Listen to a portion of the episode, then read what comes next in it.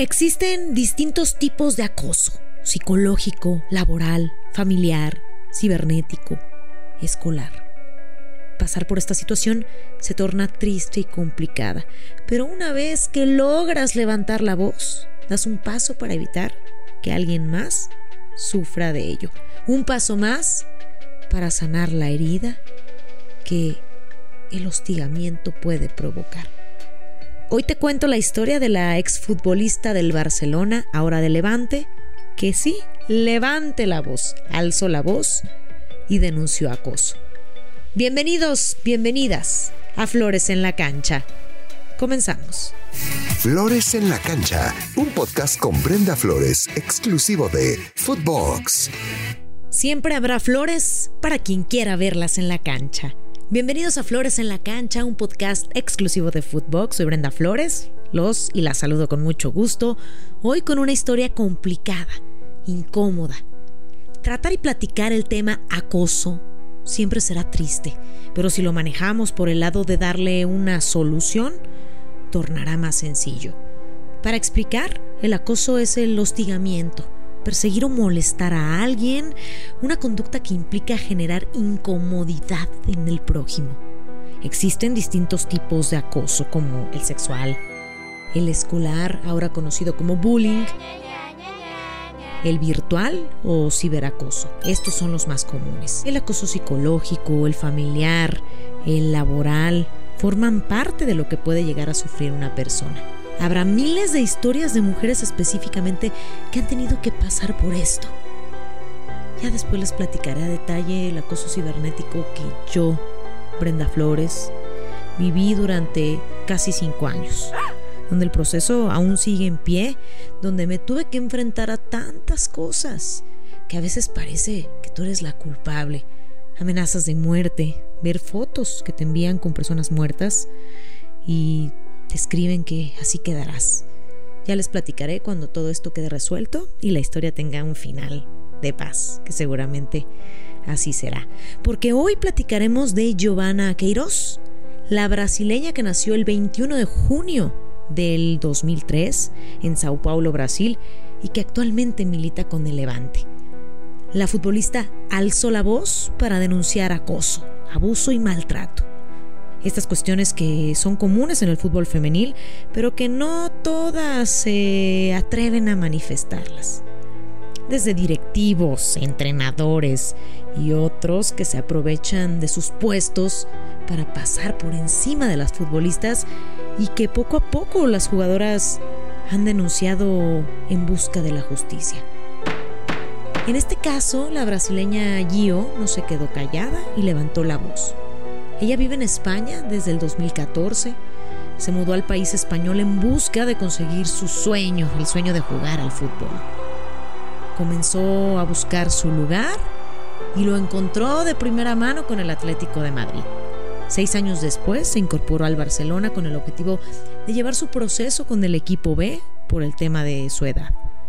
Llegó en la temporada 2020-2021 disputando 13 partidos en los cuales anotó 7 goles.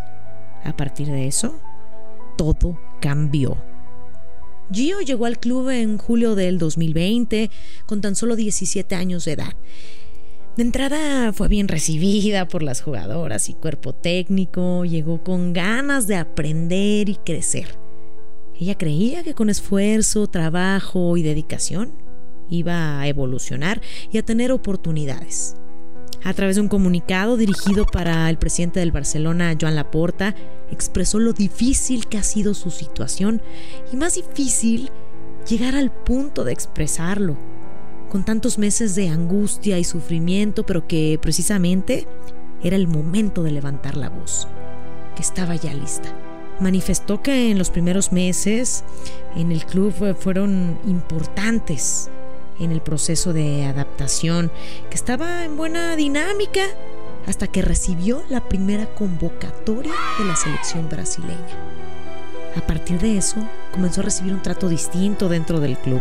Primero, recibió indicaciones de que jugar con la selección brasileña no sería lo mejor para su futuro dentro del club. A pesar de el desagradable y persistente acoso, no le dio importancia y tampoco le puso atención al asunto. Pasó el tiempo y llegaron otros mecanismos de presión dentro y fuera del club. La acorralaron para renunciar a defender a la selección brasileña. Se utilizaron otros métodos arbitrarios con el objetivo de perjudicar su vida profesional dentro del club, de lo cual presentó algunas pruebas. En febrero del 2021 fue sometida a un confinamiento ilegal por parte del jefe de los servicios médicos del club. Ella afirmó que sería un contacto estrecho de un caso positivo de COVID. Desde el principio ella intuía que los verdaderos motivos del confinamiento eran otros.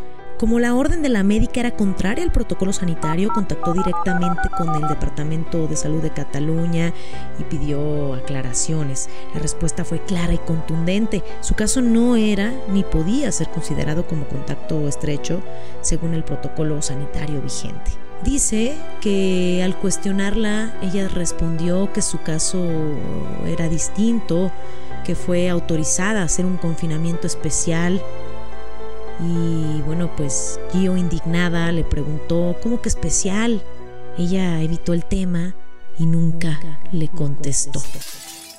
También ante esto presentó pruebas. Al final, la encerraron ilegalmente y no pudo salir de casa. No podía entrenar ni tener una rutina normal. Estaba devastada. Esa arbitrariedad supuso que también no viajaría con el equipo a la final de la Copa de la Reina. Tras cumplir con la cuarentena impuesta, recibió la autorización de la FIFA para incorporarse a la selección brasileña en Estados Unidos con pleno conocimiento del club. Antes de viajar y durante el periodo de concentración realizó varias pruebas PCR, siempre con resultado negativo. Ella dice que cuando regresó a Barcelona la llamaron a una reunión con el director del club. En esa reunión fue acusada de haber cometido una grave indisciplina y que por ello sería apartada del equipo y sufriría graves consecuencias. Se quedó completamente en shock. La acusaron injustamente de haber incumplido el confinamiento, de haber viajado sin autorización del club y sin el consentimiento de las capitanas del equipo. Intentó demostrar que eso no era cierto. Estaba bastante triste por esta situación y bueno, pues eh, así fue como intentó darle la vuelta. Entró en pánico, temió por su futuro.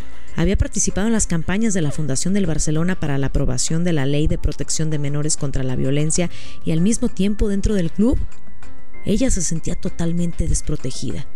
Volvió a casa completamente destrozada, lloró muchas veces, sintió un enorme vacío, no tenía fuerza para luchar por sus derechos. A partir de ese momento su vida cambió para siempre. Estuvo completamente expuesta a situaciones humillantes y vergonzosas durante meses dentro del club. Estaba claro que buscaban destruir su reputación, minar su autoestima, degradar sus condiciones laborales, menospreciar e infravalorar sus condiciones psicológicas. El hecho de ser menor de edad no parece haber sido un impedimento, un dilema moral para su agresor.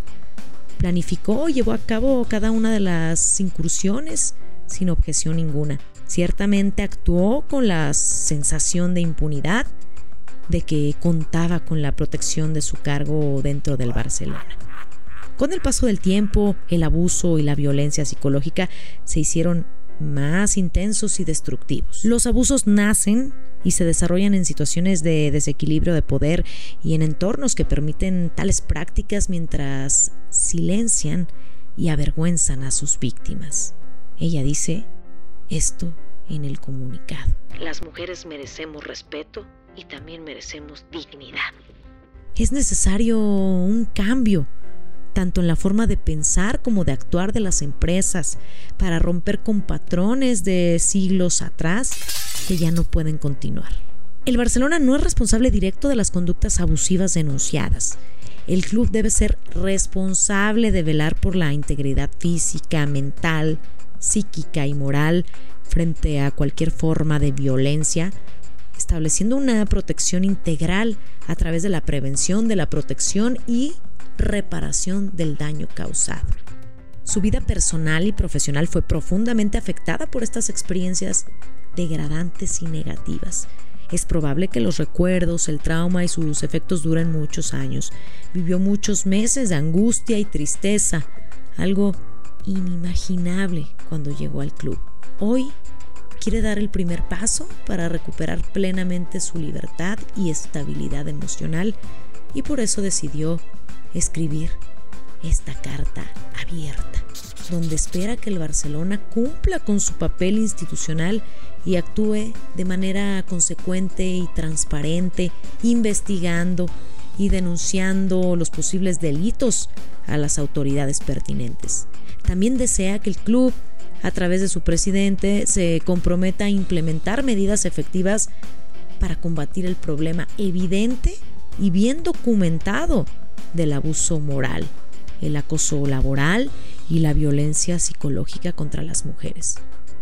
Y también expresó su profundo agradecimiento a todas las personas que la han ayudado y apoyado en los momentos más difíciles de su vida. Así lo escribió en un comunicado Giovanna Queiroz Costa. Y la postura del club es totalmente sorpresa para el Club Barcelona y mencionan que no es como lo platica la jugadora, que no fue un confinamiento ilegal, que esto es una barbaridad, que solo hay esta carta abierta, pero no la existencia de una denuncia ante los juzgados. El tiempo es sabio y acomoda las cosas en su lugar. Ojalá que el alzar la voz sirva para que el acoso no exista más. Este es uno de los tantos casos que pueden existir, no solo en el fútbol, en los medios de comunicación y en distintas profesiones. Ya basta de que directivos y gente que tiene esta etiqueta de poder abuse de ella. Levantemos la voz sin miedo a lo que pase, porque así estos directivos y gente que cree que por el hecho de tener algo, algo de poder, pueden ejercer presión sobre ti. Cada quien es libre de hacer y desarrollarse en sus profesiones, libres de acoso.